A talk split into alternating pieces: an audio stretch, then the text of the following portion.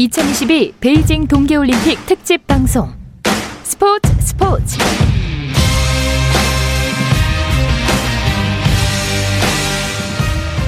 올림픽 이야기가 있는 저녁 어떠신가요? 안녕하십니까 아나운서 박태원입니다.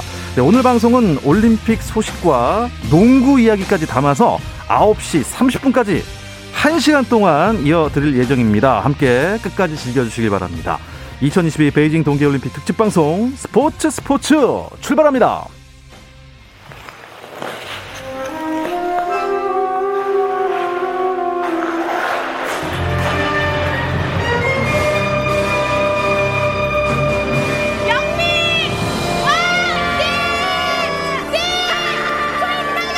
강하게 스윙하고 있습니다. 우리 국가대표 선수단의 값진 땀을 응원합니다. 2022 베이징 동계올림픽 특집 방송 뜨거운 겨울 여기는 베이징입니다.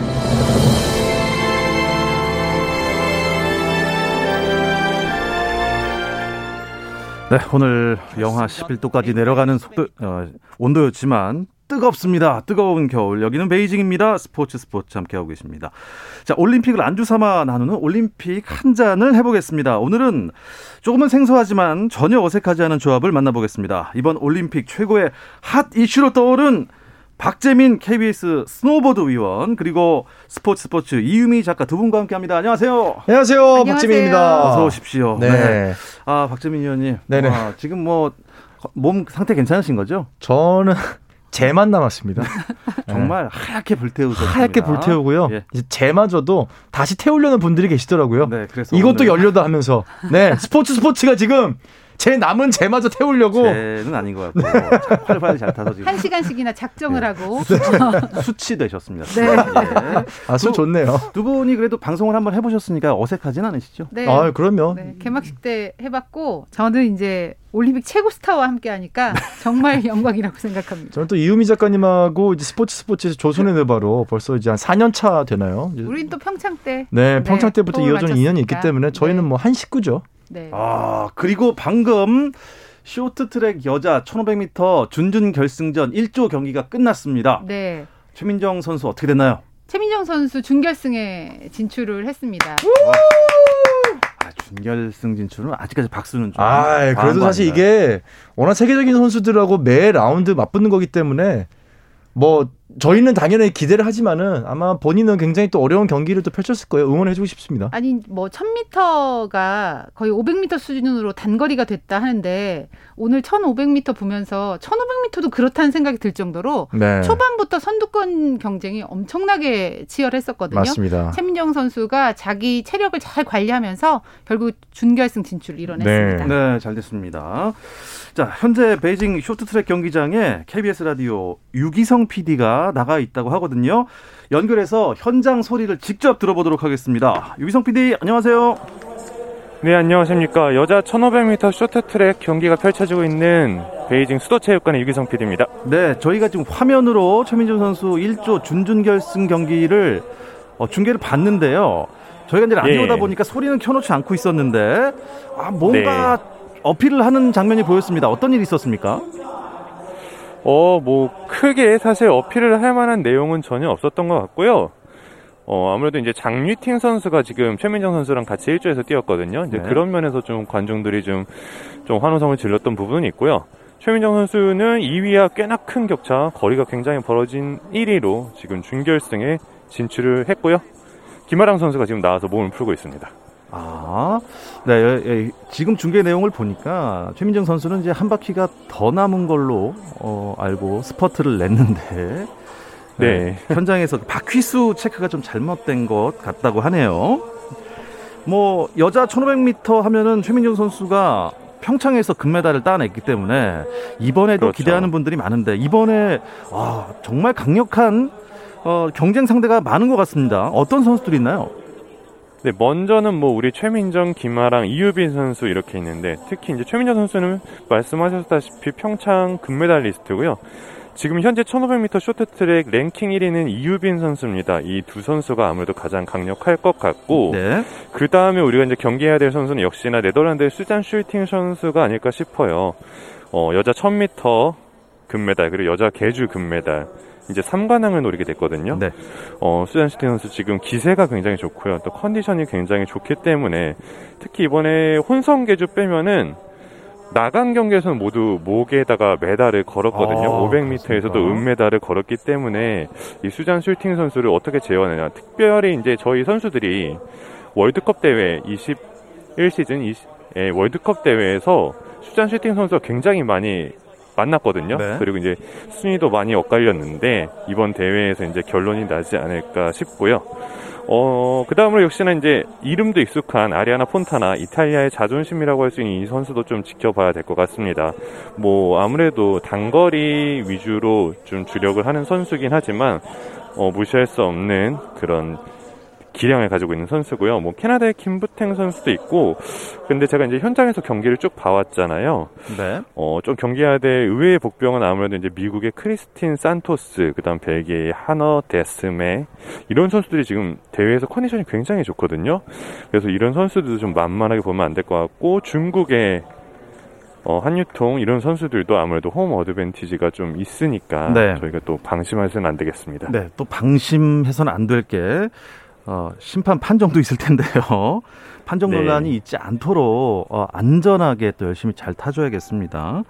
어, 맞습니다. 네, 초반 이후에는 그래도 판정 논란은 없는 것 같아서 다행이긴 해요. 네, 맞습니다. 판정 논란은 뭐 이제 초반에 너무 강해서 그런지 좀 사그라들었죠. 네. 어, 아무래도 얼굴도 이제 낯익은 피터 워스 심판장이 그동안 계속 심판을 봐왔는데 오늘 여자 1500m는 이제 심판장이 좀 바뀌었습니다. 헝가리의 베아타 파다르 심판장이 이제 심판장을 보게 됐고요. 네. 당초 원래 여자부 경기는 이 헝가리의 베아타 파다르 심판장이 계속 주관하기로 돼 있었는데 코로나 19 관련해 가지고 베이징행 비행기에 이제 제때 타지 못하는 사건이 있었어요. 그래서 이제 피터 워스 심판장이 계속 봐왔는데 오늘 경기 여자부 경기 뭐 한 경기 사실은 이제 한 종목밖에 안 남았죠. 한 종목밖에 안 남았지만 심판장이 바뀌었다라는 소식이 있었고요. 뭐 이런 심판장이 바뀌었다는 게 사실 경기의 변수가 돼서는 안 되는데 이번 올림픽은 좀 변수가 될 수도 있지 않을까 해서 좀 음. 신경이 쓰이는 부분입니다. 네. 오늘 남자 계주 5000m도 이어지죠. 네, 맞습니다. 어, 여자 1500m 준결승, 준준결승이죠, 지금. 이 경기가 다 끝나고 남아 이제 남자 계주 5000m가 이제 9시 44분부터 시작될 예정인데요. 어, 대한민국은 성적이 가장 좋았기 때문에 가장 안쪽 라인에서 뜁니다. 네. 아무래도 이제 어, 500m처럼 뛰기 때문에 안쪽에 있는 게 아무래도 유리하고요. 러시아, 캐나다, 이태리 그 다음에 이제 다섯 팀이 이번에 뛰게 되는데 중국이 올라왔었죠. 중국이 어드밴스를 받아서 올라왔었는데 좀 마음 좀 걸립니다. 아무래도 중국 선수들이 있는 것과 없는 것에는 좀 심적 부담감의 차이가 있기 때문에 하지만 우리 선수들 잘 해낼 걸로 보이고요. 아무래도 우리 황대현 선수가 이관왕을 도전하느냐 어, 이관왕을 따낼 수 있느냐가 좀 중요 포인트가 될 것 같습니다. 특히 이제 남자 계주 5,000m 같은 경우는 우리가 금메달을 땄던 기억이 16년 전으로 돌아가야 되거든요. 예. 그렇기 때문에 이번에 금메달을 만약에 따게 된다면 어, 굉장히 좀 좋은 소식이 될 것 같고 가장 강력한 경쟁 상대였던 어쨌든 네덜란드와 헝가리가 떨어진 상황이기 때문에 방심을 하지 않는다면 충분히 좋은 성적 거둘 수 있지 않을까 싶습니다. 네. 자, 컬링 얘기를 잠깐 해보죠. 아, 4강 가는 길이 쉽지가 않습니다. 오전에 스위스전 아. 결과는 많이 아쉬웠습니다. 네, 아쉬웠습니다. 저도 현장에서 계속 봤었는데, 어, 스코어는 8대 4로 졌지만, 뭐 봐도 그렇지만 반집 승부라고 할 만큼 좀 굉장히 살아전판 같은 승부였습니다. 맞습니다. 어, 네, 하우스 싸움도 굉장히 치열했고 양 팀 다 그렇게 큰 실수를 하지 않았었는데 우리는 사실 이제 일본전에서 좋은 승리를 거둬가지고 감을 잡았지 않았나 싶었는데 아무래도 1위를 달리고 있는 스위스의 저력도 만만치 않았다는 걸 볼 수 있었고요. 오늘 이제 잠시 후면 덴마크전이 있는데 좋은 어, 기억으로 다시 한번 출발을 했으면 좋겠습니다. 어, 유기성 PD가 보기에 한국 여자 컬링 4강 가능성은 아직 열려 있다고 보십니까? 어떻습니까? 어, 굉장히 쉽지 않는 상황은 맞습니다. 사실상 이게 경우의 수를 따져야 되는 것까지 왔고요. 음, 이게 일단은 우리는 남은 두 경기를 다 잡아야겠죠. 덴마크 그리고 내일 있을 스웨덴 경기를 무조건 다 잡아야 되는 상황이고요. 그리고 나서 이제 다른 나라들이 어떻게 하느냐, 어떤 나라가 이기고 어떤 나라가 지는 날을 좀 봐야 되는 상황입니다. 자, 지금 2조 김아랑 선수가 1500m 준준결승 경기를 펼치고 있는 중이죠. 네, 지금 마지막 바퀴 남아났고 지금 2위로 올라선 상황입니다. 아, 그렇군요. 네, 아, 네, 아리아나 폰타나 선수가 1위로 들어올 걸로 보이고요. 지금 김만환 선수가 지금 1위로 들어왔습니다. 다행입니다. 아, 1위로 결승선을 네. 통과했습니다. 네, 준결승 진출입니다. 야, 또 기분 좋은 소식을 끝으로 전해주셔서 감사합니다. 유기성 PD 고맙습니다. 고맙습니다.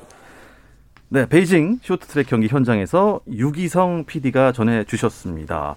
아, 근데 유기성 PD랑 얘기를 하고 있을 때 저희 중계 화면에서 2조 출발 시간이 좀 지연이 됐는데 박재민 의원이 어떤 상황인 것 같습니까, 지금? 1조 기록이 게시가 되질 않으면서 아, 음. 이게 바퀴수에 약간 문제가 있다는 지적이 최민정 선수가 한 바퀴 더 남은 거 아니냐 네네네. 네, 네. 이런 얘기가 있으면서 그 심판장이 아까 바뀌었다고 유기성 PD가 얘기를 그쵸. 했었는데 네. 아마 그런 심판장이 바뀌어서 우리가 유리할 줄 알았는데 음. 약간 심판의 운영이 좀 경기 운영이 지금 네, 좀, 좀 매끄럽지 못하죠. 같고요. 그 네. 바퀴를 좀 잘못 센거 아니냐라는 이의 제기가 있어서 그 부분에 대해서 코치들에게 심판이 설명을 하고 2조 경기를 바로 진행을 했던 그런 상황입니다. 음. 그래서 2조 경기가 네. 좀 늦게 치러졌습니다. 어, 지금 여자 1,500m가 준준 결승 중이고 네. 남자 5,000m 계주도 있고 네. 오늘 1,500m 결승전까지 다 치러질 텐데 지금 시간이 한국 시간으로는 뭐 8시 40분이지만 네. 중국 시간에 7시 40분 언제 끝납니까? 이게 9시 44분에 남자 5,000m 계주 결승이 있을 예정이고요. 이제 9시 15분에는 우리 선수들 최민정 선수, 김아랑 선수가 올라갔잖아요. 네. 이제 이유빈 선수까지 만약에 올라간다면 준결승전이 9시 15분 한국 시간으로 그리고 남자 계주 결승이 9시 44분 그리고 1500m 결승은 우리 시간으로 10시 18분에 이어질 예정이니까 아. 오늘 좀 밤 늦게까지 쇼트트랙 일정 이게 마지막 일정이거든요. 쇼트트랙은. 네네 그렇죠. 쇼트트랙 일정이 마지막까지 좀 오늘은 재밌는 경기가 많아요. 이제 뭐 컬링 경기도 있고 네. 지금 뭐 여자 남자 쇼트트랙 이제 우리나라 선수들의 어떤 좀 마지막 어떤 이게 뭐 뻥 뚫리는 느낌을 줄 수 있는 경기들이 큰 경기들이 기다리고 있기 때문에 네. 굉장히 기대를 하고 있습니다 오늘. 유종의 미라고 하죠. 네, 네. 아, 그미 저 참 좋아하는데. 아 그렇죠. 유종의 미는 근데 메달 색깔하고는 상관이 없습니다. 아 그럼요. 네, 아, 그, 선수들이 그, 최선을 다하는 모습이 진정한 유종의 미입니다. 저희가 조마조마하게 지켜보고 응원도 하지만 네. 그렇죠. 최선을 다하는 게 그럼요, 그게 그럼요. 유종의 미라고 저는 네, 생각을 네. 합니다. 네, 지금 이제 2조 선수 중에 넘어진 선수가 있었기 때문에 음. 비디오 판독을 하고 있는 상황이고요. 곧 3조 그다음에 4조, 5조에 이유빈 선수가 아, 있거든요. 네. 어, 5조에는 이제 킴 부탱이라는 선수가 또 있기 아, 때문에 어, 이유빈 선수가 어떤 경기를 펼칠지 5조 경기 좀 지켜보면 좋을 것 같고요. 아, 이렇게 경기가 끝나야 이제 준결승 네. 어, 상, 그 파이널 준결승 리스트가 나오게 되는 거고 준결승전은 9시 15분에 다시 또 펼쳐지게 됩니다. 야, 이거 뭐 현장에서 경기를 보고 있는 느낌이네요. 설명 너무 잘해주셔가지고 현장에 가시지도 않았는데 네. 선수만큼 해설을 한 박재민 음. 의원도 계십니다. 네, 저는 계속 한국에 있었죠. 저는 이제 베이징은 못 가고 여의도에 있었습니다. 네. 네. 베이징은 워낙 또 이제 네. 전파가 잘 뭐, 뭐 비슷하더라고요. 네, 여의도나 베이징이나 이거 건물들 많이 있고 그러면 비슷한 것 같습니다. 예. 우리나라 선수가 안 나와도 스노보드 박재민 위원이 해설하는 걸 보면 이렇게 스노보드가 재밌는 그러니까. 종목이었나? 예. 이렇게 생각이 들 정도로 정말 재밌게 재밌습니다, 여러분들. 박재민 네. 위원의 해설을 실시간으로 못 보신 분들은 지금 뭐 인터넷에 네. 많이 떠들고 있으니까 맞습니다. 꼭 한번 다시 보시기 바랍니다. 네네, 아, 감사합니다. 정말 현장에서 점프를 뛰는 스노보드 선수보다 더 긴장되고 본인도 그 설이 있어요. 방송하시면서 스튜디오에서 점프를 했다. 맞나요? 아 그게 그게 전달이 됐나요? 네, 네. 네 엉덩이가 들썩들썩했습니다. 예, 그 정도였습니다. 네. 아, 근데 조금 아쉬운 게 어제 펼쳐졌던 네. 그 피겨 스케이팅. 그렇죠. 이제 발리에바가 참 잘하긴 잘하더라고요. 초미의 관심사이자 이제 관심의 중심에 서 있죠. 모든 어떤 이야기들의 관심이 서 있죠. 네. 네 이제 도핑 문제가 적발이 되면서 어 일단은 지금 국제 스포츠 중재소에서는 선수의 잘못이 아니고 또 16세 이하라는 만 16세 이하라는 나이의 어떤 이런 여러 가지들을 결부해 봤을 때 네. 선수의 출전을 막는 것은 부당하다. 라고 해서 IOC에 출전을 시키는 걸로 이제 그 내려갔어요. 그런 이제 오더가 내려갔는데 IOC에서 이제 반발을 했죠. 그렇기 때문에 많은 피겨 선수들을 비롯해서 많은 또 이제 스포츠 선수들이 과연 이제 발리에바의 출전 자체가 이게 맞느냐 아니냐에 대한 논쟁이 지금 많이 음, 이어지고 있습니다. 논쟁 얘기는 너무 많았고요. 네. 박재민 의원 같은 경우는 실제 선수 생활을 오래 하고 계시지 않습니까? 네, 네. 예. 그런데 16세예요. 만 16세지만 음. 16세 어린 선수에게 어쨌든 약물을 투여한 거 아니겠습니까? 그렇죠. 뭐 본인이 알았건 보십니까? 몰랐건 어쨌거나 본인의 몸속에 들어갔을 거고요. 뭐 그것에 대해서는 본인이 몰랐을 수도 있어요. 예를 들어 주사로 놓는 게 아닌 경구제 같은 경우는 본인이 모르게도 뭐 이렇게 섭취를 했던지 어 뭐 투여하게 됐던지 그럴 경우가 있는데 사실 스포츠는 원칙은 지켜져야 돼요.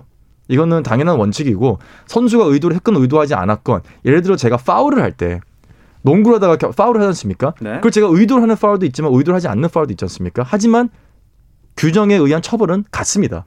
음. 내가 의도를 했건 의도하지 않았건 파울에 대한 것은 똑같은 처벌이 주어져요. 그게 스포츠고 그게 룰입니다. 네. 본인이 의도하건 의도하지 않았건 발리에바의 몸에서 다른 선수들에게 나오지 않는 어떤 약물이 양성 반응을 나타냈고 퍼포먼스에 영향을 줬다. 의도했건 의도하지 않았건 어린 음. 선수인 건 안타깝지만은 그에 대한 처벌은 본인이 감수해야죠. 어려서부터 금지 약물을 좀 복용을 했다든가 하면 선수 생활에도 좀 문제가 있지 않을까요? 오래 못할 것 같은데. 어제 같은 경우도 첫 점프를 실패를 했거든요. 네. 음. 아무래도 이런 여론의 부담감이 분명히 있었을 거라는 생각이 들고 본인이 쇼트 프로그램 다 마치고 눈물을 많이 흘렸는데 네. 이것조차 사람들이 긍정적으로 봐주질 않는 그렇죠. 좀 네. 안타까운 아, 상황이었고 아가의 눈물 아닌가. 네, 네. 그런 얘기 있었죠. 그리고 지상파 3사도 이례적으로 침묵 있는 중계를 했거든요. 음. 거의 그 기술에 대한 설명도 많이 하지 않고 네. 오히려 경기 끝나고 그, 그 도핑에 대한 비판을 하는 음. 그런 그 중계를 했었던 좀 이례적인 상황들이 음. 펼쳐졌습니다. 어쨌든 큰 이변이 없는 한 쇼트 프로그램은 워낙 점수가 높게 나왔기 때문에 발리에바가 실수를 하지 않는 한 뭐 프리 스케이팅도 잘한다고 보고 그렇죠. 우승 가능성이 좀 높은 굉장히 상황인데 높죠 지금. 네. 문제는 시상식을 안 한다고 네, 하지 않았나요? 맞습니다. 네. 시상식을 안 하겠다고 했고 별도의 시상식 없이 그러니까 동메달 이상 획득을 하면 근데 이게 그러면 은메달이나 동메달을 정말 실제로 따는 그러니까 메달을 딴 선수들은 이 4년 또는 8년을 준비한 이런 선수들이 시상식을 못 한다는 얘기잖아요. 그렇죠. 네. 네. 그렇게 되는 거고 근데 IOC가 이렇게 ISU 이제 국제 스케이트 연맹하고 지금 같이 공조를 하고 있는 것 중에 하나가 뭐냐면은 발리에바의 2차 도핑 결과가 아직 나오지가 않았어요. 아, 그럴 수 있겠네요. 네, 1차에는 지금 한 개의 금지 약물과 두 개의 금지 약물이 아닌 하지만 같이 섭취했을 때 운동 능력을 배가시키는 약물이 검출이 됐고요. 2차 결과가 아직 안 나왔는데 2차 결과에 따라서 완전하게 메달을 박탈하는 것까지 지금 음. 시나리오를 쓰고 있거든요. 그렇기 때문에 어, 실제로 24명까지만 올라가는 파이널에도 발리에바를 철저히 없는 사람 취급하겠다. 그래서 발리에바를 제외한 24명, 즉 총 25명이 이제 파이널에 올라가는 초유의 사태까지 지금 IOC와 ISU가 지금 밀어붙이고 있죠. 네. 맞습니다. 그래서 발리에바의 올림픽 기록도 기록 앞에 별표를 붙인다 그래요. 네. 그러니까 잠정 기록이다 이거. 그렇죠. 음. 인정이 안 될 수도 있다라는 네. 메시지인 거죠. 그래서 그걸 붙인 후에 모든 게 해결한 후에 이건 기록으로 남기겠다 이렇게 돼서 좀 어, 오명 아닌 오명을 그렇죠. 네. 불명예스러운 어쨌든 그 올림픽이 되고 말았습니다. 어쨌든 발리에바를 제외한 다른 선수들까지도 이 피겨 스케이팅이라는 종목이 뭐 도핑과 루머와 이런 뭐 제소 이런 계속 겹치면서 네. 그 바로 다음에 뛴 우리 유영 선수. 그러니까요. 뭐 심적 부담이 있었을 것 같았어요. 걱정을 정말 많이, 많이 했는데 네. 그래도 본인이 하려고 했던 것은 어느 정도 다 보여줬던 것 같아요. 왜냐하면 첫 점프가 트리플 악셀이었는데 네. 어 하긴 했거든요. 근데 음. 심판들은 완벽하게 다 돌지 못했다고 생각했던 것 같아요. 그렇죠. 세 바퀴 반을. 네. 그래서 여기선 감점 요소가 좀 발생을 음. 했습니다. 하지만 유영 선수 쇼트 프로그램에서 6위, 그리고 김예림 선수는 9위. 네. 두 선수 모두 어쨌든 쇼트 굉장히 잘한 거예요. 톱텐을 했으니까 네. 무척 잘한 거고요. 유영 선수도 긴장을 했다고 해요. 발리에바에 워낙 초점이 맞춰 있었기 때문에 예, 그런데 예. 본인 연기에만 집중하려고 했다라고 밝혔고요.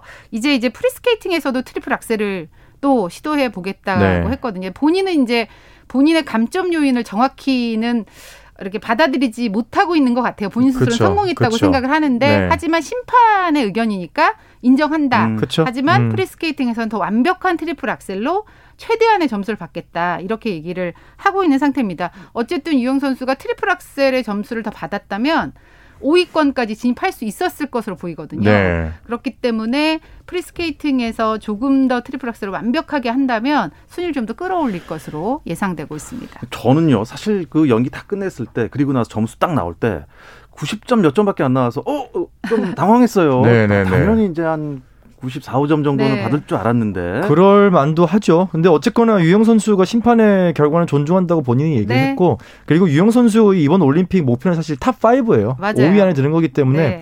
한개 차이입니다. 한 개 차이고 어, 금방 올라올 수 있을 거라고 저는 믿어 의심치 않고요. 또 김예림 선수가 굉장히 화제가 됐어요. 네. 경기를 다 끝내고 아름답게 한 마리의 뭐랄까요, 뭐 백조처럼 이렇게 되게 굉장히 아름다운 포즈를 있다가 딱 퇴장을 하는데 네. 너무 씩씩하게 그러니까 예를 들어 저희가 피겨 스케이트라고 하면 갖고 있는 남자 선수나 여자 선수나 이런 이미지가 있잖아요. 네. 근데 굉장히 다른 굉장히 격한 운동 선수를 막 마친 선수처럼 너무 씩씩하게 저벅 저벅 하면서 아, 뭐 그 그 육군 장군처럼 같은. 네. 네. 그래서 장군 퇴장이라고. 장군 퇴장. 네. 그래서 그 모습이 피, 뭐 이제 뭐 피겨 여왕, 뭐 네. 피겨 황제 이런 수식어 붙는 것처럼 피겨 장군이라는 피겨 별명이 장군. 김예림 선수한테 붙었더라고요. 예. 유영 선수가 김예림 선수한테 고맙 다는 얘기를 많이 하더라고요. 음, 음. 언니로서 네, 그런 네. 얘기를 많이 하는 모습 볼 수가 있었습니다. 네. 피겨 하면은 그래도 유영도 있고 김혜림도 있고 음. 하지만 저는 이 선수 아, 세계 5위. 아, 아, 야, 어마어마한 역사를 썼죠. 네, 그리고 음, 굉장히 잘생겼어요. 네네. 네. 저 말씀 예? 아, 아 그분은 아, 그분은 아, 성이 차십니다. 아, 네. 제 얘기가 아니었군요. 그렇습니다. 네네. 네, 베이징 동계 올림픽의 피겨 이야기를 좀 더 전문적으로 또 생생하게 들려줄 분을 저희가 어렵게 정말 어렵게 섭외했습니다. 아하. 네, 지금 중국에 계시나요? 한국에 오셨나요? 잘 모르겠습니다만 베이징 아이스링크에서 한국 남자 피겨의 성장과 발전을 전 세계에 멋지게 알린 잘생긴 올림픽 top 5 차준환 선수를 저희가 만나보겠습니다. 차준환 선수, 안녕하세요. 네, 안녕하세요. 아, 혹시 귀국을 하셨나요? 아, 네. 어, 얼마 전에 귀국을 했습니다. 아, 올림픽이 아직 안 끝났는데 경기가 다 끝나면 선수들은 귀국하는 선수들도 있나 봐요. 어, 아무래도 이번에 코로나로 인해서 또 경기가 끝나면 또 2, 3일 안에 귀국을 해야 된다는 그런 룰이 있었던 것 같아요. 그래서 아. 또 조금 일찍 귀국을 해서 또 컨디션 관리를 하고 있습니다. 아, 근데 컨디션 관리 중에 이렇게 밤늦게 전화 걸어서 죄송합니다. 아, 무, 무척 바쁘시다고 들었어요. 어, 아, 아닙니다. 예, 쉬느라 바쁜 건가요?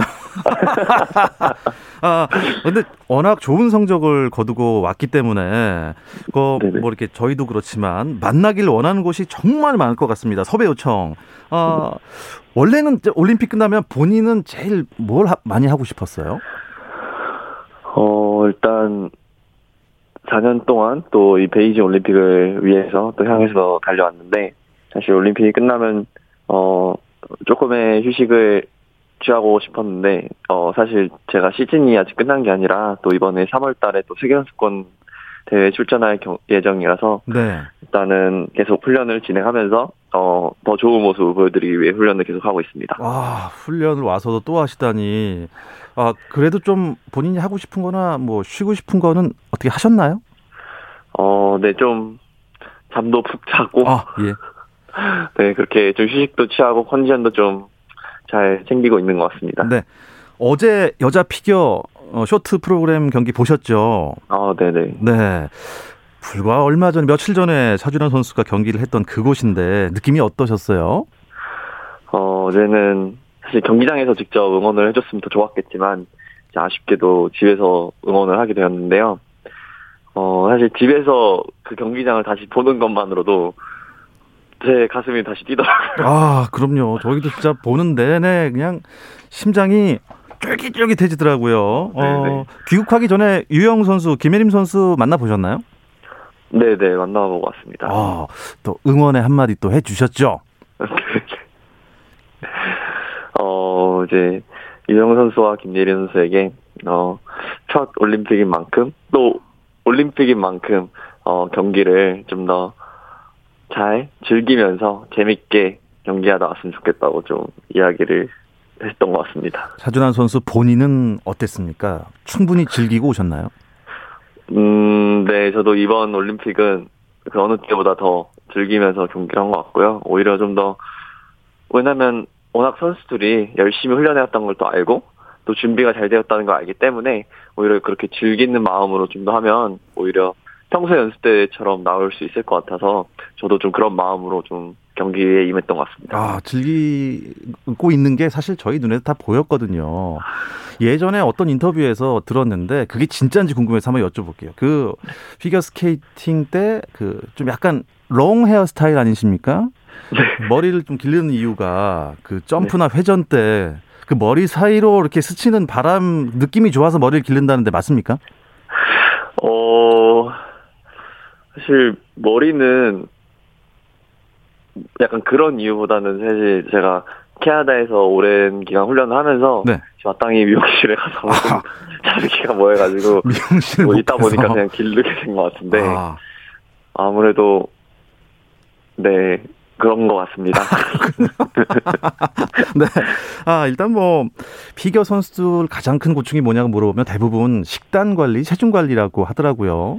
네네. 체중 관리는 어떻게 하십니까?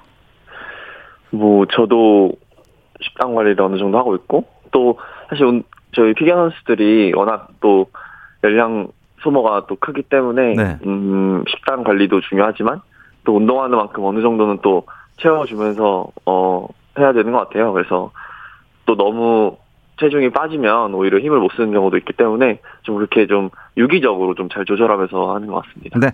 어, 이번 본인의 베이징 올림픽 돌아보면 아, 가장 큰 수확이라고 할까요? 뭐가 있을까요?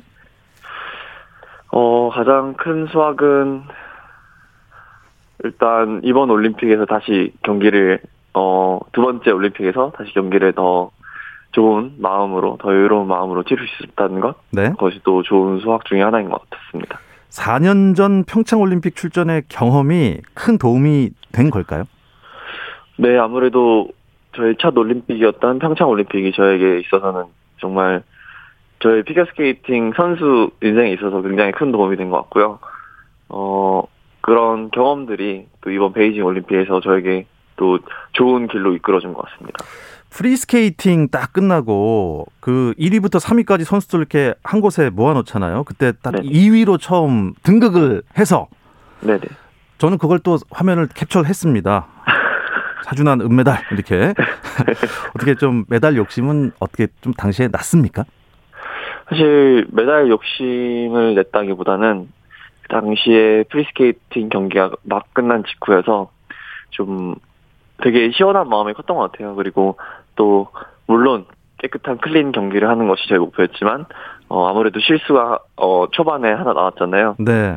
네, 그거에 대한 아쉬움도 있었지만 그래도 그것을 정말 잊어버릴 수 있을 정도로 나머지 요소들을 어 잘 이끌어 나간 것 같아서 굉장히 어 저의 경기에 좀 만족하고 있었던 것 같습니다. 네. 그 프리스케이팅 끝나고 1위부터 3위까지 선수들 모아놨는데 거기서 뭐 따로 대화를 나누나요?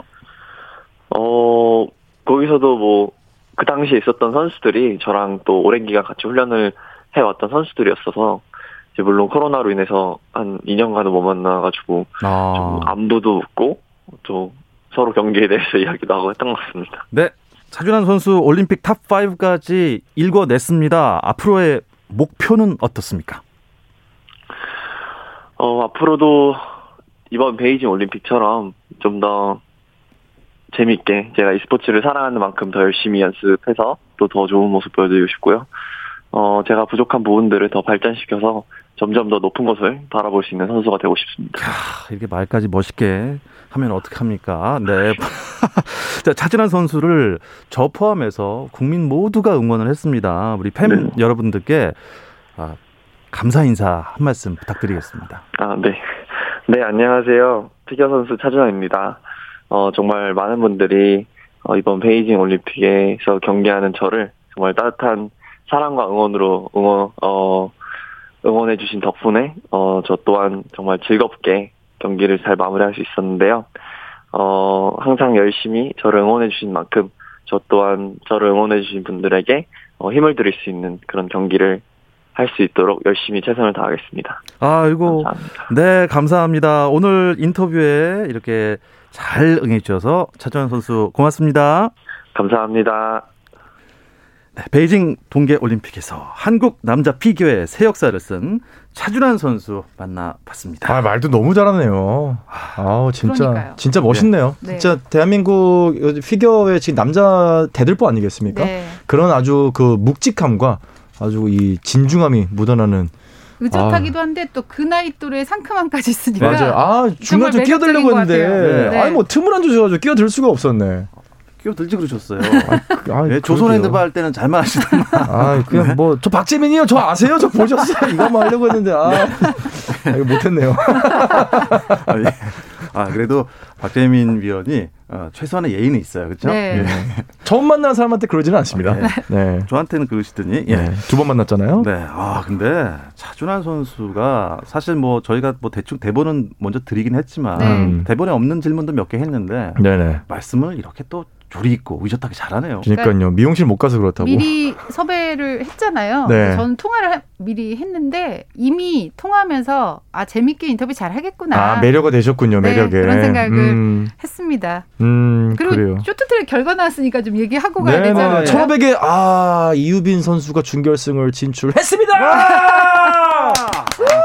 세 명 다 올라갔어요. 네, 맞아요. 아, 그러니까, 그러니까, 뒤에서 계속 달리다 이게 작전이었나 봐요. 우리나라 선수들이 음. 계속 지금 그렇게 경기를 세 명 다 했거든요. 네, 그렇죠. 뒤에서 계속 따라가다가 한 10바퀴 남은 다음에 앞으로 아웃코스로 치고 나가더니 음. 김부탱 선수한테 추격을 허용하고 뒤에서 계속 그냥 따라가면서 체력 관리를 하면서 2위로 준결승에 진출했습니다. 네. 최민정은 압도적인 1위로 진출했고. 네, 거의 한 반 바퀴 차이 났죠. 김아랑 음. 선수도 제일 뒤에 있다가 네. 네. 끝에 가서 슝 1등으로.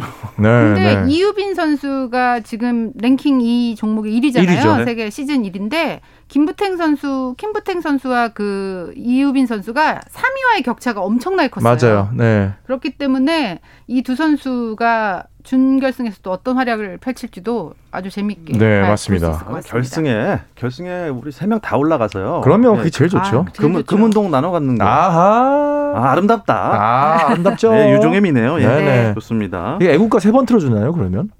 예, 제가 부탁했습니다. 아, 예, 좋네요. 네. 자, 박재민 위원을 불러놓고 스노보드 얘기는 하나도 안 했습니다. 아, 그러네요. 예. 아, 안 했나요? 아직 안 했습니다. 네. 네. 스노보드는 일정이 다 끝났습니까? 네, 어제부로 경기가 다 종료가 되었고요. 이제 다섯 개의 종목, 보드크로스, 그럼 이상호 선수가 출전했던 평행대회전, 빅에어라고 하는 종목과 슬로프스타일, 하프파이프 이렇게 다섯 개 종목이 어, 총 열한 개의 메달을 금메달을 놓고 어, 다퉜던 치열한 경쟁이 이제 스노보드는 모두 막을 내렸습니다. 음. 이번 올림픽이 그 트렌드라고 해야 되나요? 4년 전 평창과 좀 달라진 게 있다면 뭐가 있을까요? 4년 전 때는 조금 더 국민 여러분들도 그렇고 좀 메달 색깔이 조금 더 중요했던 시기인 것 같아요. 물론 계속 이제 변해 왔어요. 조금씩. 네. 예전에 하계 돌리 하계 올림픽에서 강초현 선수였나요? 네. 사격에 초롱 어김 어, 아무튼 사격의 그 선수의 그 은메달 따고도 미소 네, 거기서 우리가 느꼈던 약간의 그 변화가 있었거든요. 메달 네. 색깔이 정말 그렇게 중요한가. 아, 그럼요. 그러면서 정말 십수년간 변해왔던 게 2018년 때는 정말 많이 변했다고 느꼈는데 2022년 때는 더 변해서 메달 색깔보다는 정말 MZ 세대들의 철학이 더 두드러지게 나타났던 정말 올림픽의 진정한 정신이 무엇인지 느끼게 해주었던 선수들 그리고 또 국민 여러분들의 어떤 더 달라진 모습도 볼 수 있었던 뭐 시기였던 것 같습니다. 음. 중국 선수나 일본 선수들 메달 따는 거 보면서요. 어, 우리도 그래도 메달권 안에 들어갈 수 있겠다 이런 또 희망이 있었던 경기였던 것 같아요. 아, 그럼요. 이 아시아 국가권 중에서도 이제 극동아시아 저희 이제 3개국이 있지 않습니까? 이제 한, 중, 일 저희가 흔히 이렇게 얘기를 하는데 저희 세 나라가 갖고 있는 이 인종적인 차이가 그렇게 크지가 않아요. 뭐 동남아시아도 같은 아시아지만 사실 저희랑 인종적으로는 좀 차이가 있잖아요. 근데 중국이나 일본 선수들이 지금 사실 스노보드계를 거의 지금 휩쓸고 있습니다. 전혀 아시아권 선수들이 설상에서 드러내지 못했던 두각을 중국하고 일본이 드러내고 있는데 실제로 지금 어제 우승했던 스위밍 선수 같은 경우는 중국의 선수인데 3년 전에 대한민국의 평창에서 피스컵이라고 하는 대회에서 처음 우승했는데 그때 실력이 사실 그게 좋진 않았거든요. 그때 한국 선수가 데리고 다니면서 네 이미식 선수가 네, 데리고 다니면서 해설하셨거든요. 네. 그 대회를 제가 이제 심판을 봤었는데 아. 저는 그때 기억이 나거든요. 근데 이 선수가 3년 사이에 급성장을 했어요. 그 뜻은 뭐냐? 3년 사이 급성장을 했다? 우리나라도 충분히 2, 3년이면 그 정도 선수를 음. 길러낼 수 있다는 거예요. 일단 뭐 physical 면에서는 전혀 뒤지지, 뒤지지 않고 네. 이제 조금 세분화된 기술 그렇죠. 이런 것들도 연마하고 그러면 어. 네 전혀 저희는 조건은 밀리지 않기 때문에 어느 정도 투자와 집중적인 관리가 이루어지냐에 따라서 다음 올림픽 금메달리스트가 대한민국 선수가 될 수도 있다는 희망을 음. 저는 가져봅니다. 아, 유미 작가님. 네. 그래도 해설만큼은 전 세계 1위 금메달감 아닙니까? 네, 맞습니다. 이번에 그래서 뭐, 제가 예. 올림픽 최고의 히트 상품이다. 히트 상품 됐어요. 네.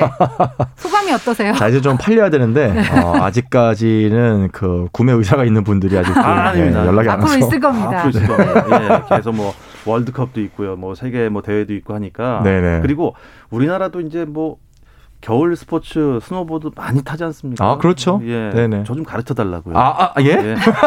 한번 가시죠. 예. 네네. 올림픽은 KBS 이거 영상 보셨어요? 네, 봤어요. 아, 양복 입고 스노보드 타고 막 질주를 하셔서. 네, 저였습니다. 예, 그거를 저 멀리서부터 멘트를 하면서 내려오더라고요. 네. 그리고 그 마지막까지 딱 또또 감독님도 네.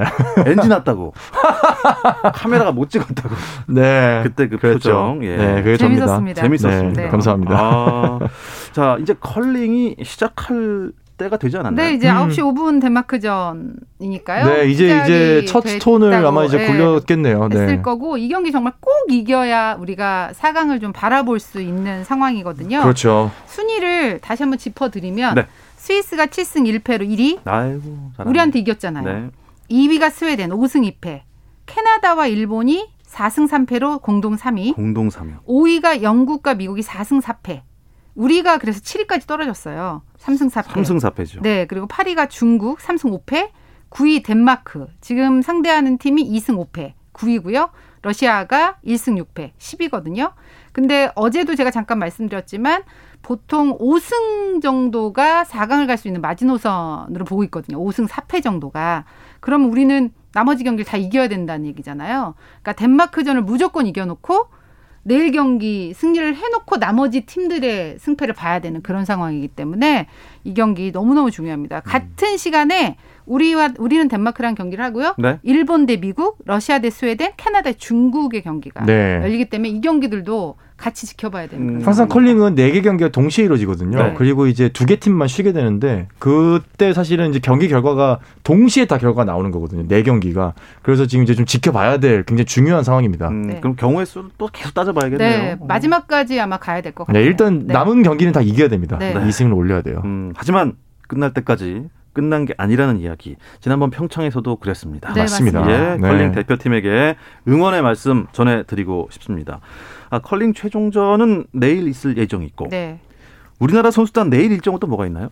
이제 프리 경기 일정 좀 주목해 볼 필요가 있을 것 같은데요. 여자 피겨. 네, 여자 네네. 피겨. 차준환 선수처럼 탑5를 노리는 유영 선수. 아까 말씀드렸지만 관건은 트리플 악셀을 성공할 수 있느냐 없느냐. 일단 실수하지 않고 본인이 보여줄 수 있는 모든 것을 쏟아내고 오면 차준환 선수 정도의 어, 성적을 낼 수는 있을 것이다. 이런 생각을 들게 합니다.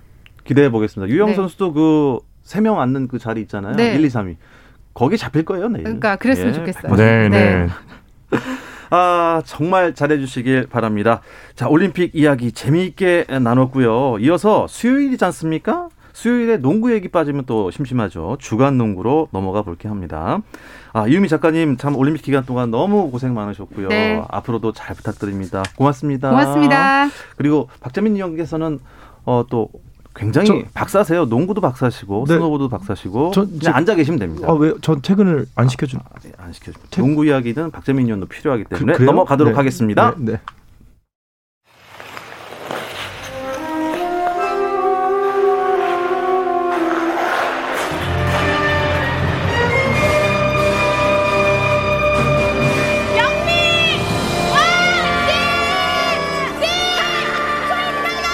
강하게 스위핑하고 있습니다. 우리 국가대표 선수단의 값진 땀을 응원합니다. 2022 베이징 동계올림픽 특집 방송 뜨거운 겨울 여기는 베이징입니다.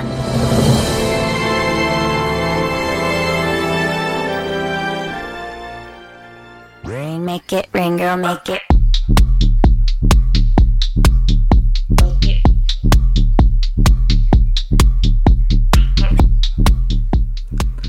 네, 수요일 저녁에 농구 이야기 주간 농구 시작하도록 하겠습니다. 박재민 위원님은 계속 계시네요 그 자리에. 안녕하세요. 오랜만에 뵙겠습니다. 박재민입니다. 네, 인, 디애나 파악 오셨고요. 네. 아, 손대범 농구 전문 기자 오랜만에 모십니다. 안녕하세요. 아, 안녕하십니까. 네, 반갑습니다. 얼굴 네. 까먹을 것 같습니다. 아, 네, 저도 예. 까먹고 이제 있다가 오랜만에 뵙겠네요. 네. 들어오기 전에 검색하더라고요. 어떻게 생겼더라? 네, 이러면서. 박태환을 검색하시더라고요. 수영 선수 아닙니다. 자, 조현일 농구 해설 위원과도 함께하겠습니다. 안녕하세요. 네, 안녕하십니까. 네. 반갑습니다. 아 그래도 이 송 기자님, 어, 조 위원님 굉장히 그 올림픽 기간 중에도 열일하시더라고요. 아, 네네. SNS 보니까 엄청나게 열심히 일을 하고 계셔서 엄청 바쁘셨죠, 두 분. 아, 저희는 뭐 사실 농구가 계속 되고 있으니까 네, 네 평소와 다를 바 없이 또 동계 스포츠 챙겨 보면서 열심히 일하고 있습니다. 네, 음. 저도 월드컵 최종 예선이 있었기 때문에 네. 여자 대표팀 응원하면서 또 경기도 열심히 분석했습니다. 음. 그런데 이 코로나 19 변수가 좀 터진 것 같아요. 네, 이제 각 팀들마다 오미크론 확진자가 늘어나다 보니까 더 이상 경기를 좀 제대로 진행할 수 없는 상황까지 이르렀습니다. 예. 뭐 팀별로 한두 명 수준이 아니라 뭐 여섯 일곱 명씩 나오다 보니까 또 경기를 치르던 중에 또 없는 상황도 나타났고요. 결국 오늘 KBL이 이제 국가대표 휴식기 이전에 잡힌 세 경기를 모두 취소함으로써 네. 어, 잠정 중단되게 되었습니다. 음, KBL이 좀 빨리 움직이지 않았다 이런 비난의 목소리가 나오고 있어요. 네. 확진된 상태로 다섯 명이 뛴 경기가 있었어요? 그렇습니다. 바로 어제 경기였 현대모비스와 SK 간의 경기였는데 이 현대모비스가 아무래도 경기 전에 좀 불안하다 보니까 이제 자체적으로 PCR 검사를 했고 네. 이제 결과가 나오기 전에 연기 요청을 했지만 음. KBL이 이 부분 을 받아주지 않았습니다. 결국에는 선수가 결과 나오기 전에 경기를 뛰었는데 네. 알고 보니까 알고 양성이었던 거예요. 네. 덕분에 음. 이제 SK 선수들도 상당히 공포에 떨게 됐고 네. 선수들마저도 이제 불만 섞인 목소리를 내기 시작하면서 KBL이 좀 굉장히 난처한 상황이 됐죠. 그렇죠. 이게 아무래도 오미크론이 뭐 증세가 좀 약하다, 중증도가 약하다 해가지고 이런 뭐 방역 정책이나 이런 걸 좀 완화하자라는 얘기가 있지만은 그래도 사실 프로스포츠는 네. 아무래도 대중들에게 이 건강한 모습을 사실 판매를 하는 콘텐츠잖아요. 그런 면에서 봤을 때는 사실 그런 걸 다 떠나서 조금은 좀 보수적으로 좀 끊고 맺음이 좀 있으면 좋지 않았을까 하는 아쉬움은 좀 들죠. 네. 네. 또 선수들도 숙소 생활을 하는 게 아니라 가정에서 출퇴근을 하다 보니까 그렇죠.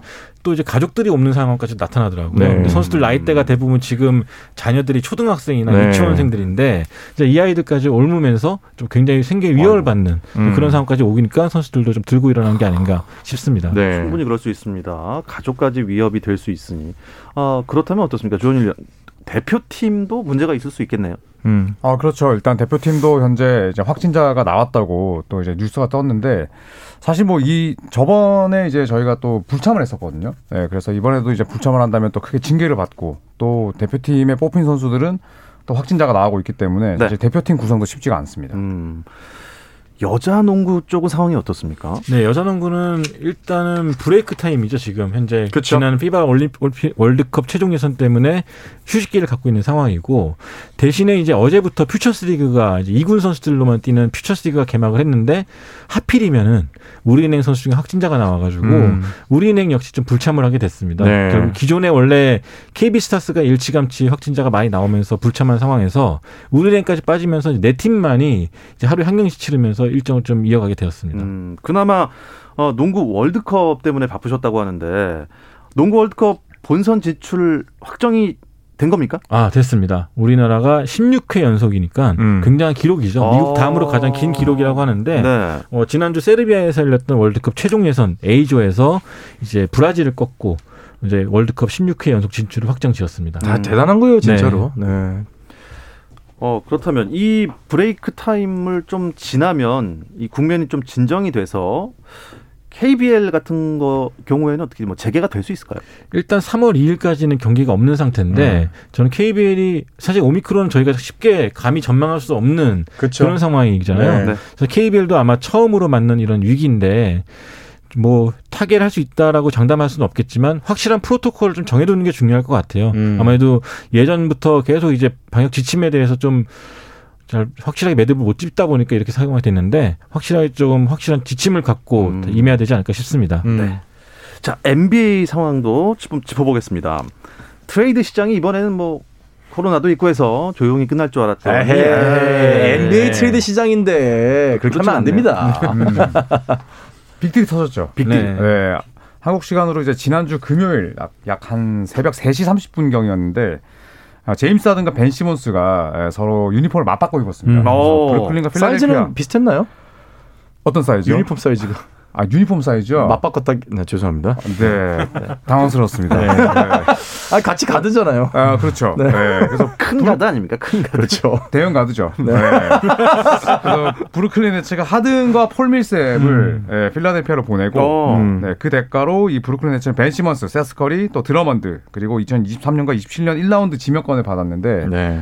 사실은 뭐 이 트레이드 하나로 네, 트레이드 마감일은 뭐 어, 대표될 수 있을 것 그쵸. 같습니다. 그렇죠. 화끈했죠. 음. 어, 그러면 하든의 필라델피아 행 어떻게들 보십니까? 일단 특급 가드와 특급 센터 간의 만남인데 어 저는 하든 어 엠비드가 아주 든든한 지원군을 받았다고 생각해요. 음. 어쨌든 하든 같은 경우는 뭐 거의 1분에 1점씩 넣을 정도로 전성기 때 화려한 득점력을 보였던 선수이기 때문에 엠비드의 부담을 덜 수가 있겠고 다만 이제 걱정되는 거는 하든이 햄스트링 부상 때문에 최근 이 두 시즌 동안 고생이 많았고 음. 또 이번에 올스타전도 햄스트링 부상 때문에 못 나온다고 했는데 네. 이 선수가 건강만 하다면은 엠비드 입장에선 천군만마를 얻은 것이 아닌가 싶습니다. 하든과 조엘 엠비드의 이 어떻게 보면 시너지 효과 어떻게 보십니까? 둘 다 이 몸이 건강하다는 전제하에. 건강하다면 최고죠. 왜냐하면 사실 뭐, 뭐 엠비드 같은 경우는 이제 내외각을 가리지 않는 전천후 센터로 거듭났고요.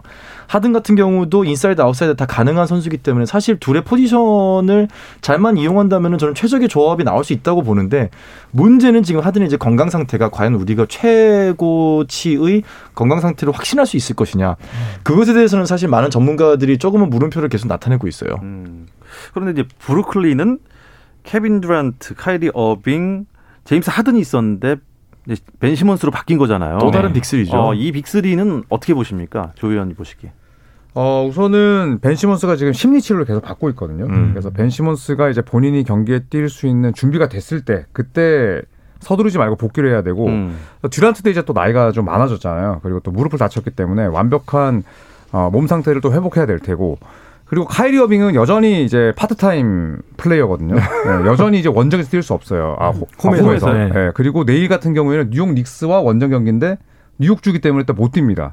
그래서 플레이오프에서 만약에 카이리 어빙이 역시나 반쪽만 출전을 한다면 저는 그냥 빛 좋은 개살구 되지 않을까 음. 이런 생각이 듭니다. 뉴욕에서 방역 정책을 많이 바꿨다고 하는데 그래도 못 뛰는 겁니까? 일단 백신은 무조건 맞는 거는 네. 변함이 없기 때문에 네. 어빙 역시 뉴욕에서 뛰고 싶다면 백신 맞아야 되는데 네. 이 선수는 전혀 생각이 없어 보이죠 아직까지. 네. 네. 뭐 제가 봤을 때는 파트 타임이 아니라 거의 뭐 하프 타임입니다. 음. 네. 네. 예. 아 이제 어, 저 라디오 프로그램은 네. 네, 중간에 이제 아, 굉장히 이 묵음이 나가면 안 되는데 아, 그렇죠. 네. 네. 잠시 얼음이 됐습니다. 굉장히 긴 묵음이 네. 네. 우리 전뭐 방송 사고 난 줄 알았습니다. 사람들이 박재민 의원이 그러면 제가 혼나요. 누구한테 배웠냐? 아, 손대범한테 네. 배웠다. 이런 건 다 손대범 네. 의원님한테 직접 제가 사사 받은 부분들이 저한테 제보가 들어옵니다. 네, 직접 배웠습니다. 교과서를 주시더라고요.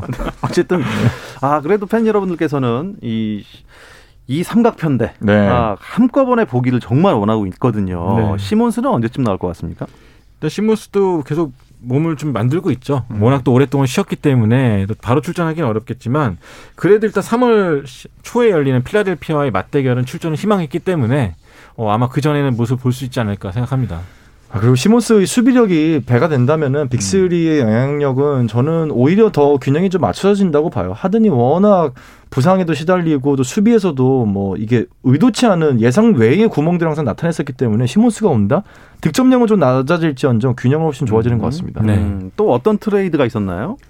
어, 댈러스와 워싱턴이 트레이드를 했죠. 네, 댈러스는 이 포르징기스 선수와 2라운드 픽을 워싱턴으로 보냈고요. 네. 또 스펜서 딘위디와 이 다비스 베르탄스를 데려왔는데 사실 베르탄스는 정말 리그에서 그 알아주는 소위 악성 계약 그렇죠. 표본이었거든요. 네. 아. 그런데 그만큼 또 다르게 표현하자면 댈러스가 포르징기스를 처리하고 싶어했다. 그 정도로 처리하고 음. 싶었던 네. 거죠. 그래서 이제 트레이드 데드라인 때도 이제 저도 이제 밤을 샜는데 초반에는 댈러스가 어, 포르징기스를 쇼핑한다고 했을 때 아무 팀도 관심을 두지 않았어요. 네. 네. 그런데 워싱턴이 악성 계약을 던지고 댈러스가 이걸 또 받아들이면서 이 두 팀의 빅딜이 네, 이루어졌습니다.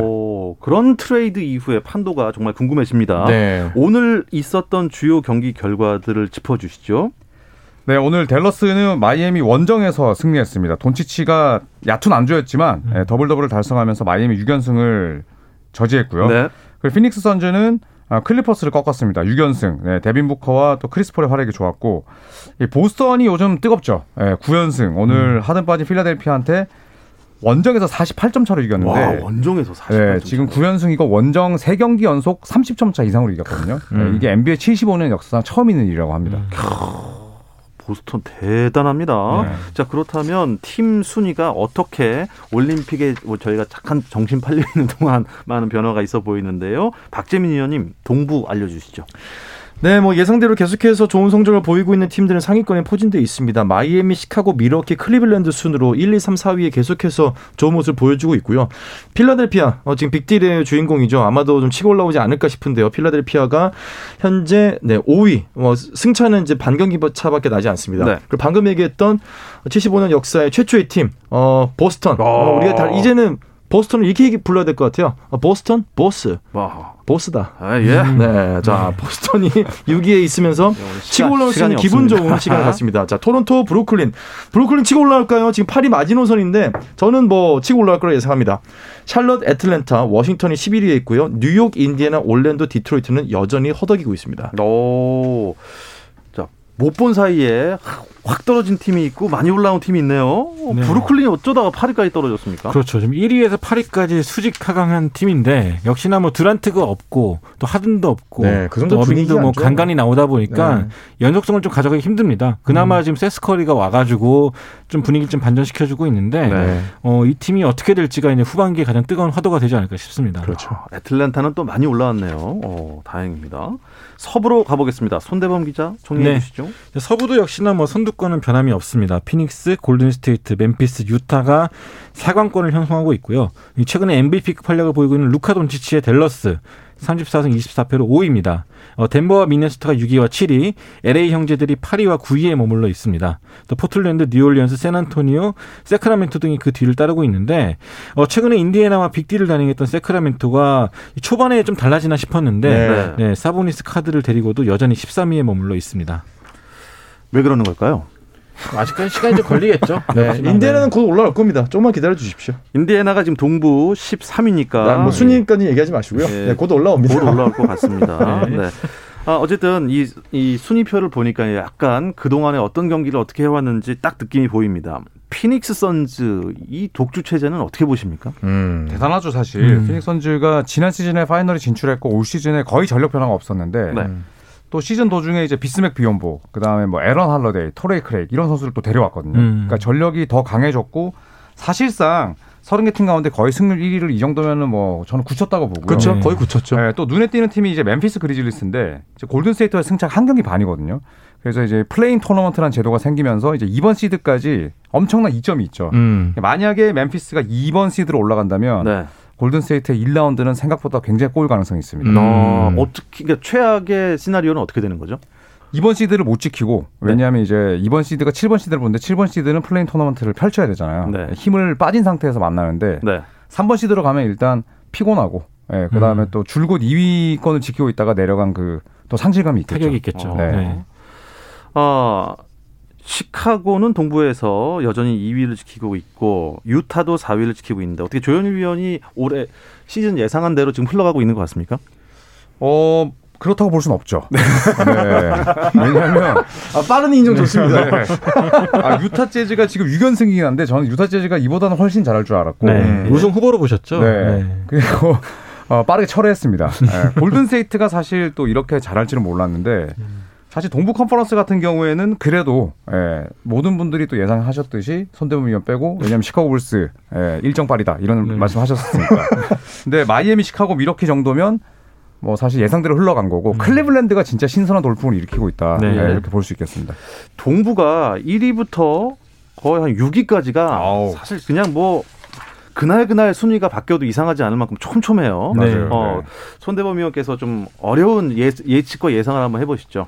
동부 1위는 어디입니까? 어, 동부 1위는 변함이 없을 겁니다. 마이미트가 1위 차지할 것이고 미러키벅스가 최근에 좀 분위기가 좋기 때문에 미러키벅스가 시카고를 추월해서 2위로 끝나지 않을까 싶습니다. 예, 시카고를 어, 미워하십니까? 아, 미워하는 게 아니라 어, 시카고가 내부 요원이 많습니다. 부상자도 있고 그러다 네. 보니까 약간 조금 이제 후반에 갈수록 약간 좀 힘이 딸릴 것이다. 음. 여전히 잘하겠지만 3위로 마치지 않을까 조심스럽게 전망해 봅니다. 자, 레이커스 얘기를 잠깐만 아하. 여쭤볼게요. 네. 박재민 네. 위원 보기에 어, 플레이오프가 가능, 가능 할까요? LA 레이커스, 르브론.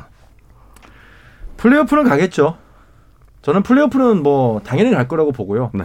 다만 1라운드를 통과할 수 있을까에 대해서는 사실은 음. 뭐 굉장히 어려운 상황에 직면해 있다고 봅니다. 네. 빨리 덜어낼 걸 덜어내야 돼요. 손대범 위원은 LA 레이커스의 광팬으로서 네. 한 달 전에 우승이라고 그랬거든요. 한번 들어볼까요? 네. 어, 일단 이번 트레이드 마감 때 웨스트브룩이란 짐을 덜어내는데 실패했습니다. 네. 이제 그러면서 다들 이제 안고 가자. 네. 그 말인즉 이번 시즌 접자라는 아. 걸로 해석이 됐는데 음. 어, 저도 팬으로서는 마음속으로 응원하지만 네. 냉정히 봤을 때 이번 시즌은 끝났다. 음. 네. 그래서 초연한 마음으로 네, 바라보겠습니다. 네. 네. 오늘 2월 2022년 2월 16일 네. 저녁 9시 25분에 손대범 기자께서 이런 발언을 하셨습니다. 진정한 진정한 팬이 아니죠. 아하, 네. 끝까지 희망을 가지셔야죠. 아, 끝까지 응원하겠지만 네. 일단 우리의 우승 도전은 여기서 공치고 끝났다. 네. 아, 빨리 이게 손을 이렇게 훌훌 터시네요. 네. 희생양을 찾거든요. 원흉. 아 그렇죠. 그렇죠. 손대범 위원은 줄곧 웨스트브룩 한 명을 네. 지금 줄곧 지금 지목을 하고 계십니다. 네. 웨스트브룩이 조만간 KBS로 전화 오겠어요. 그러니까 웨스트브룩 안 오고 르브론 제임스가 직접 올 것 같습니다. 왜냐하면 곧 올스타전입니다. 올스타전이 정확히 언제 치러지는 거죠? 이번 주 이제 토요일부터 음, 네. 네, 루키 챌린지부터 이제 일요일에 뭐 우리가 흔히 제일 좋아하는 슬램덩크 컨테스트, 3점 컨테스트, 유후. 올스타 전야제가 열리고요. 그렇죠. 네. 다음 주 월요일에 이제 올스타 본 경기가 클리블랜드에서 열리게 됩니다. 와. 명단이 지금 완벽하게 확정이 된 겁니까? 네. 네. 뭐 교체된 선수들도 좀 있고요. 어, 확정된 명단을 짚어주시죠. 어, 일단 굉장히 많은데 제가 팀 르브론을 할 테니까 조현일 위원님 팀 듀란트 해주시면 안 되겠습니까? 아 그렇게 해야죠. 네. 꼬일 것 같습니다. 네, 시키는 분부대로 해야죠. 네. 일단 팀 르브론 제임스, 르브론은 좀 팀명답게 르브론 제임스가 주장을 맡고 있고요. 어, 야니스 아데토쿤보, 스테픈 커리, 더마 드로잔, 니콜라 요키치, 지미 버틀러, 루카 돈치치, 대리우스 갈랜드, 그리고 도노반 미첼과 크리스 폴, 프레드 밴블릿이 올랐고요. 어, 제임스 하든 대신에 재럿 앨런이 또 이름을 올렸습니다. 네. 이 멤버들은 르, 르브론 제임스가 듀란트와의 드래프트를 통해서 직접 뽑은 선수들입니다. 이야. 예전에는 뭐 동부 서부 이렇게 붙었는데 음. 이제는 그 팀 주장이 어떻게 보면 트레이드를 하는 방식으로 네. 팀을 꾸리는 거죠. 음. 어. 그렇죠. 이게 재밌다 보니까 KBL도 이 방법을 이제 도입을 했죠. 네. 웅팀, 훈팀, 훈팀. 네. 네. 그랬죠. 자, 팀 듀란트는요? 네, 팀 듀란트는 듀란트가 일단 부상으로 못 뜁니다. 대선 대신에 이제 디존테 머레이가 들어왔고요. 어, 주전은 조엘 엠비드, 자 모란트, 제이슨 테이텀, 앤드루 위긴스, 트레이 영이고요. 그다음에 벤치는 라멜로 볼, 데빈 부커, 루디 고베어, 그리고 드레이먼드 그린, 잭 라빈, 크리스 미들턴, 그리고 칼 앤서니 타운스입니다. 아. 음. 어, 듀란트 팀과 르브론 팀 중에 어떤 팀이 딱 보기도 강해 보이나요? 어, 저는 르브론 팀이 강해 보입니다. 네. 음. 예, 세분 다 마찬가지입니까? 저는 에너지는 듀란트 팀 훨씬 더 좋아 음. 보여요. 네. 근데, 저는 네. 승패를 하자면 저도 손대범 위원과 마찬가지로 오. 승패를 한다면 저는 팀 르브론으로 음. 가겠습니다. 저는 네. 승패를 본다면 팀 르브론이 이길 것 같습니다. 음. 그럼 뭐. 야, 어, 박수 한번 치시죠. 네, 네. 세명 의견이 아, 갈리지 않고. 모처럼 말 대동단결. 대동단결 된 것 같습니다. 아, 아, 올스타 게임 전야 행사로 열리는 Skills Challenge, 3점 컨테스트, 슬램덩크 컨테스트가 열린다고 우리 조 위원께서 말씀해 주셨는데 어떤 선수한테 조금 집중해서 보면 더 재밌을까요? 이번에 Skills Challenge가 상당히 기대가 되는 게 네. 처음으로 팀전으로 나눴어요. 아. 루키 팀, 클리브랜드 팀, 아데토쿤보 팀이래 가지고 음. 이 아데토쿤보 팀은 이 아데토쿤보 삼형제가 모두 나서게 됩니다. 어, 이들이 좀 어떤 경기력을 보일지 상당히 기대가 되고 뭐 3점슛 대회는 뭐 트레이 영, 잭 라빈, 뭐 칼 앤서니 타운스 같이 쟁쟁한 선수들이 나오게 됩니다. 그래서 이 대회도 상당히 기대가 됩니다. 스테픈 커리는 안 나옵니까?